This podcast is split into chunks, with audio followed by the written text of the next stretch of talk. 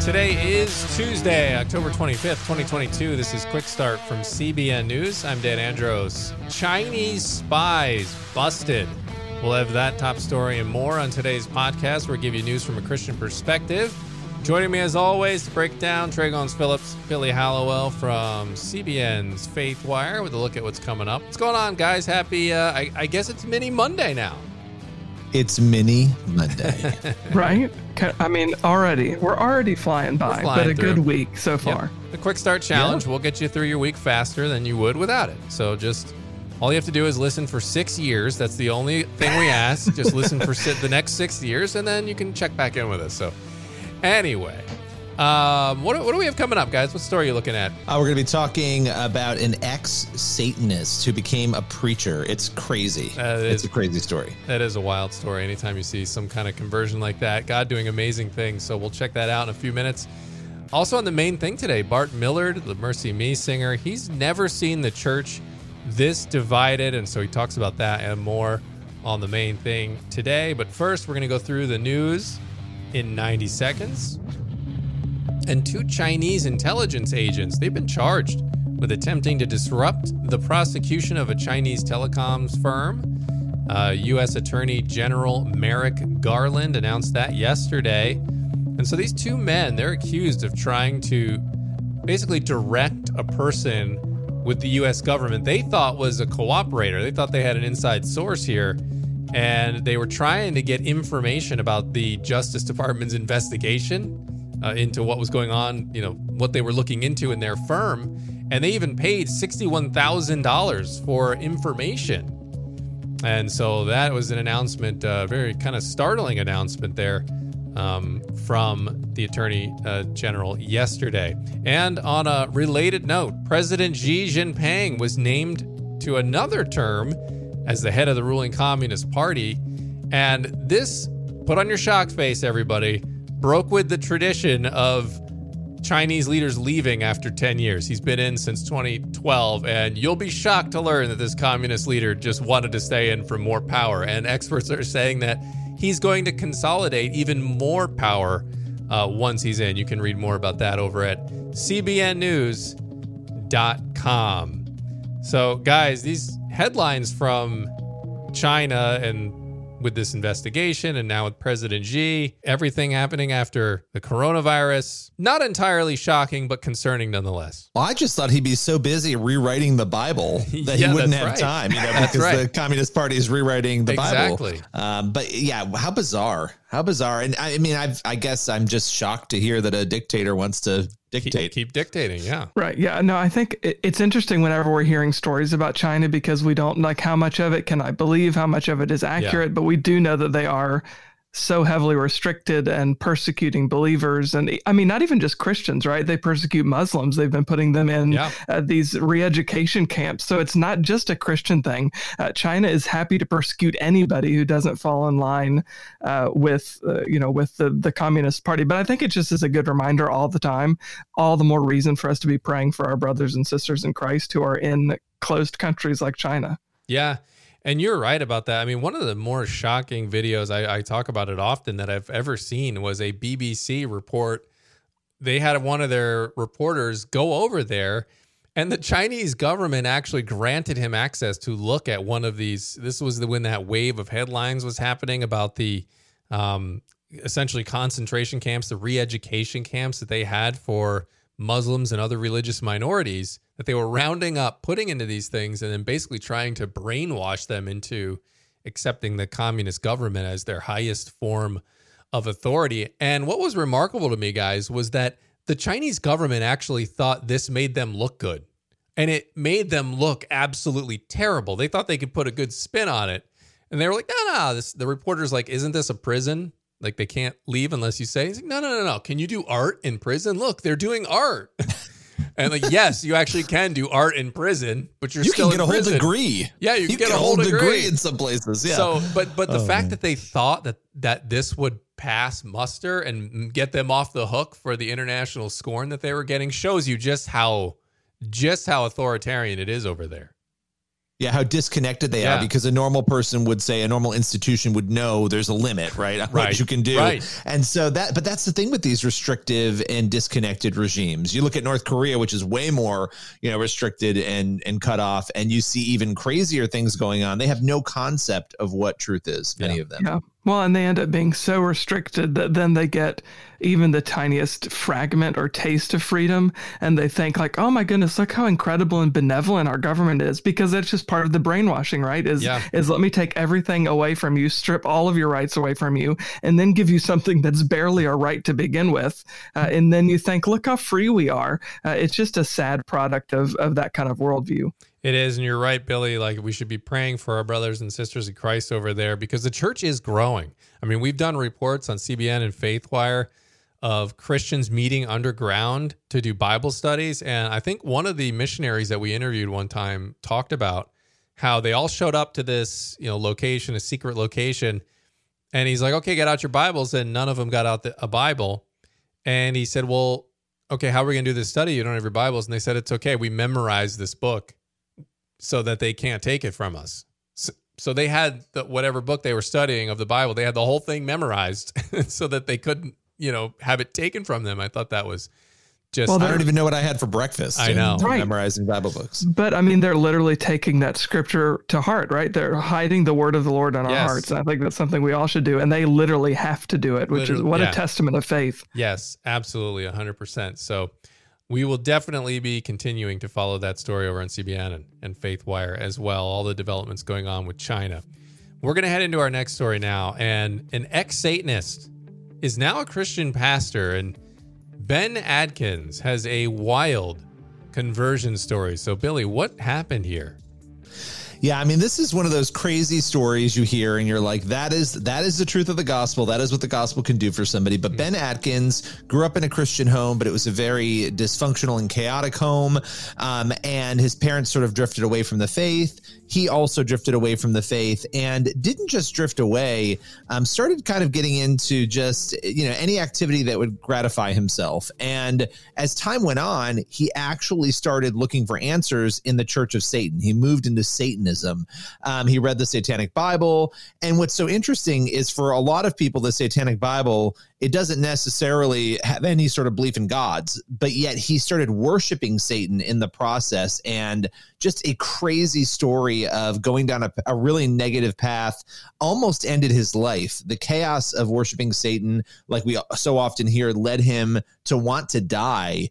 And yet, you know, he had this incredible encounter that changed everything. So it's kind of like a wide scope of pagan Satanism, you know, type of offshoots you have here. What what was his brand of Satanism looking like? Yeah. Yeah, that's the interesting thing because again, modern day Satanism, the headlines that we often write about, that's an atheistic Satanism. It's one in which people will say, "Oh, we don't even believe Satan exists." Now, whether or not Satan's influencing them is another story. They don't worship him, they don't believe in him. Then there's a theological Satanism. He was much more in that camp. He was finding answers in, you know, the book into the books he was reading, but yet he was looking to Satan for truth. He was doing rituals, he was hanging out with people who performed, you know, magic, that sort of thing. So he started kind of moving in that direction and thinking, look, if there's a God, it's not the God I was told. He's nothing like the God I was told about growing up. Um, and that this was due to his anger and the chaos in his life. And so he started worshiping Satan. And then that led him on a path of having horrible nightmares and just, again, wanting to end his life because of the depression and the chaos that resulted from that relationship he was forging. And so what was his like essentially breaking point and when he decided to, you know, turn things around and look towards God? Yeah, so he was he was chasing girls and he went to this Christian conference. His It always starts it friend- always starts Yeah. there, doesn't it? He's chasing girls and then there it happens. But I'm sorry to interrupt. No, no, it's so true. So he's chasing girls. He goes to this Christian conference and he's super annoyed that everybody loves Jesus and they're going out about Jesus and he's getting more and more annoyed. You know, he's a Satanist. And this guy comes up to pray, to pray with him and pray over him. And he made up some fake thing for the guy to pray for because he just, it was awkward. So he's like, whatever, pray for me. But he said, as the guy put his hand on his shoulder and started praying in tongues, he said, in that moment, he felt the most incredible rush that everything he had been chasing, he could, he could almost feel it go through his entire body.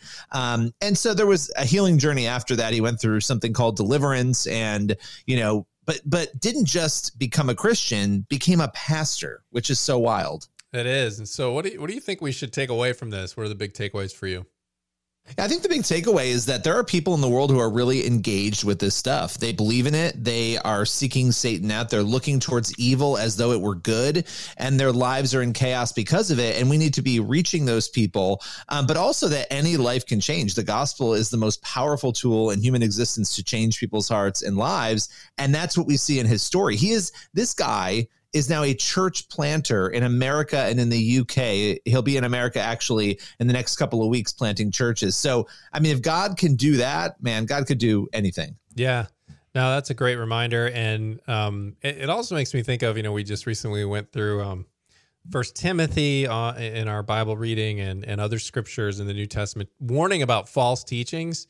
Now, I know that's not a Christian teaching, of course, the Satanist stuff, but you know, just to be on guard and to be really, you know, honing your your time in the word and making sure you're not susceptible to these other ideas that come up. Of course, if you're completely out of the word and you're not a Christian, you know, you're going to be susceptible to things like Satanism, right? You're going to be looking to fill that void with something.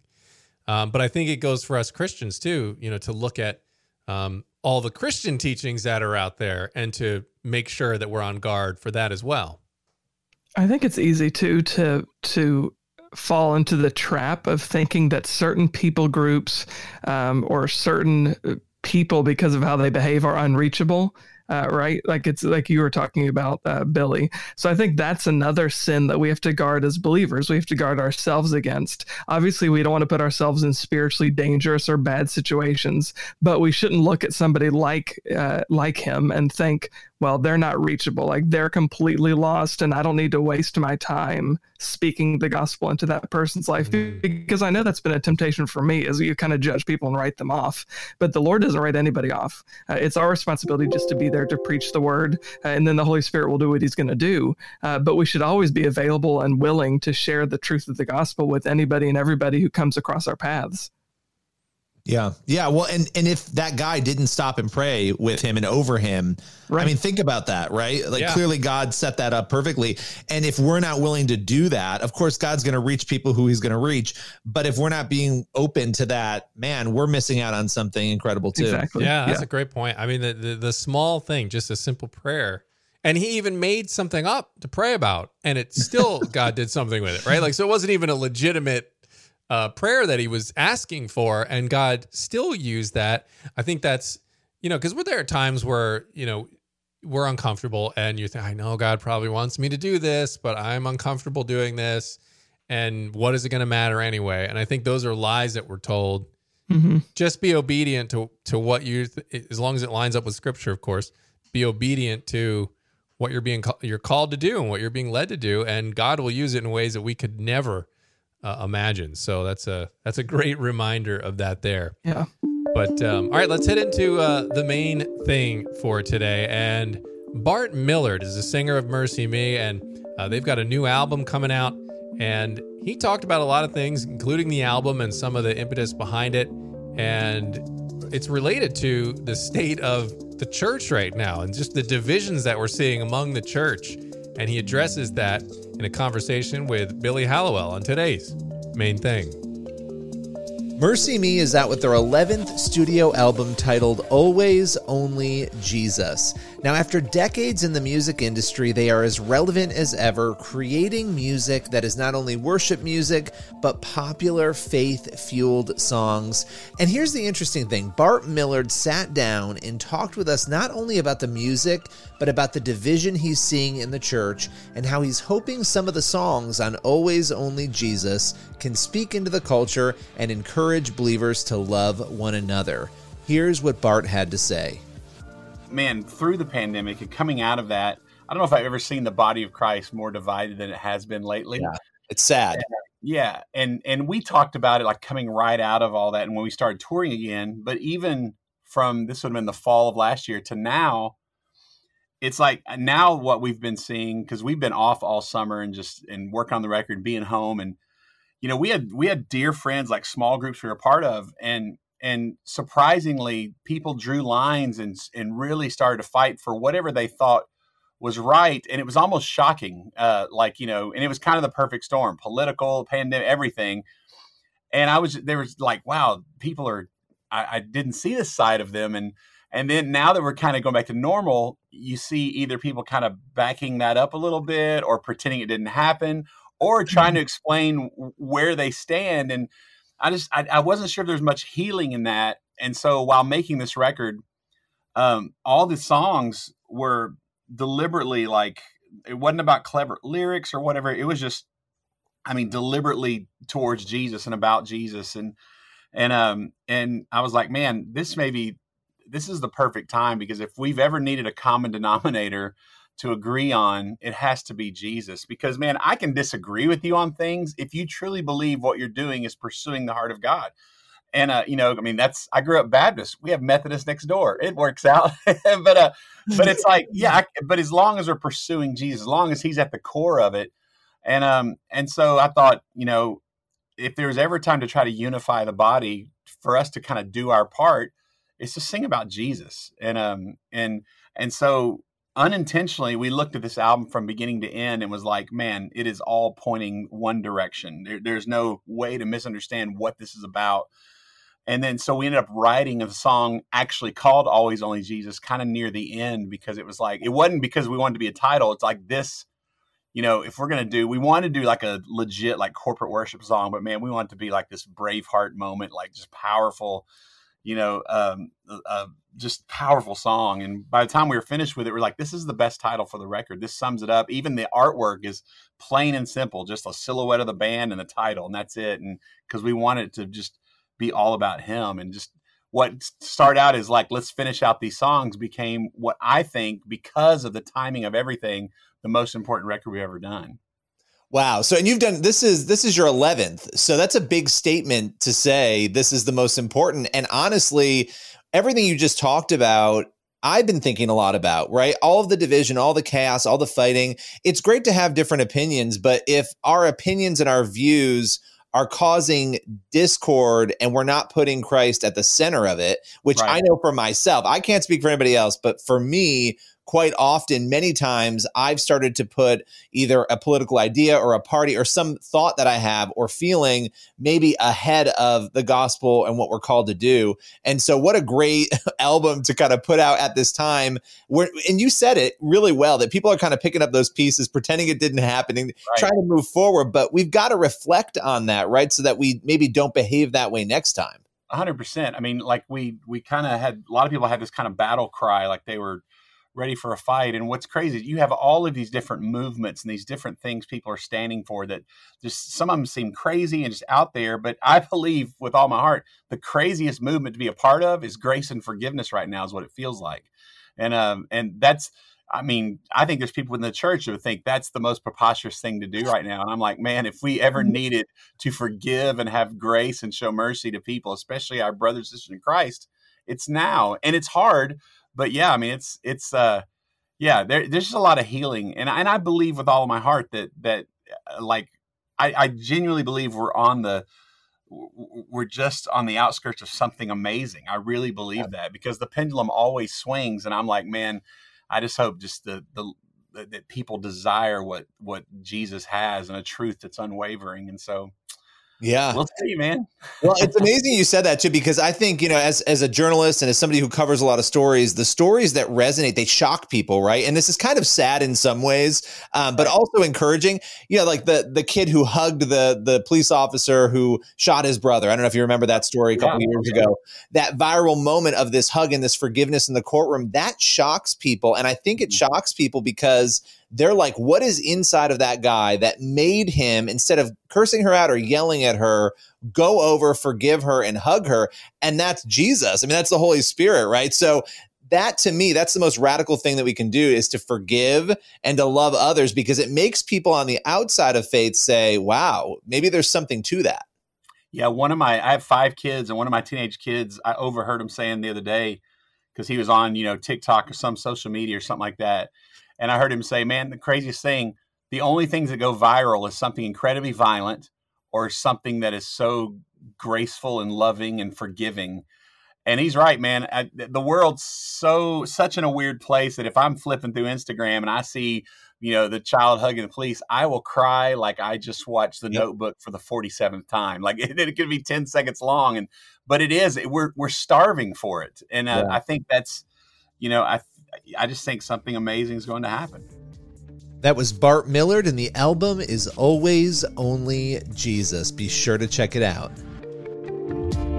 All right, Billy, thanks for that conversation there. That leaves us with time for one last thing. And Trey, Let's take a look uh, at Hosea. Yeah, so in Hosea 14, obviously we're talking about Israel being unrepentant, right? And they're backsliding over and over and over again, which is something I think we're all susceptible to, right? We fall back into yeah. sin over and over. Uh, and the Lord's response is so gracious. It's stern, but it's gracious. Uh, in Hosea 14, 4, he says, I will heal their waywardness, talking about Israel. And then he says this, and I will love them freely, uh, which is just such a relief to know that the Lord loves us regardless of anything that we can do because of the work of Jesus, right? Uh, he's foreshadowing, of course, the work of Jesus in Hosea. Uh, but all that's required of us is that we obey him in response to that uh, absolutely free love that he gives us. Yeah, it's this is interesting dynamic that you see over and over uh, in the Old Testament, where God's saying like, "Hey, if you just obey uh, my commands, if you just follow me and put your trust in me, you know, then you'll be blessed. Then I will bless you, and you know it'll go well with you.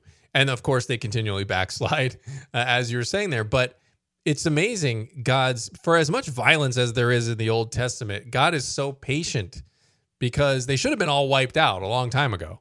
And but He made a promise, and He kept that promise, and He's incredibly patient. And now, how how much more is His patience for us? You know, now that Christ has come and we have that forgiveness through the cross and God's wrath is satisfied through that. So um, for us, that's that's an, I think an even greater reminder that you just brought up, Trey. That um, in the midst of our backsliding, like you said, um, God's grace will always be outpacing that. Yeah, and and I love looking back at all this because a lot of people will say, "Oh, well, these verses were specifically talking about this, and you know, or, right. or Israel or whatever," and that's important to know. But I think we see that God's character doesn't yes. change, and that looking at that, we can take that and imbue that on our own experiences and lives as well. So it's always comforting to do that. Yeah, great point. Great point. Because it is specific to them. But you're right. You can see God's character through the way uh, he deals with each of these situations over time. So great stuff there. All right. That's all the time we have for this episode. As always, get it over to cbnnews.com, faithwire.com for more news from a Christian perspective leave a rating if you haven't done it yet. What are you, what are you waiting for? You know you've been wanting to. Uh, we'd love to see it. So God bless you. Lord willing, in that creek don't rise. We will be back here tomorrow with more. God bless.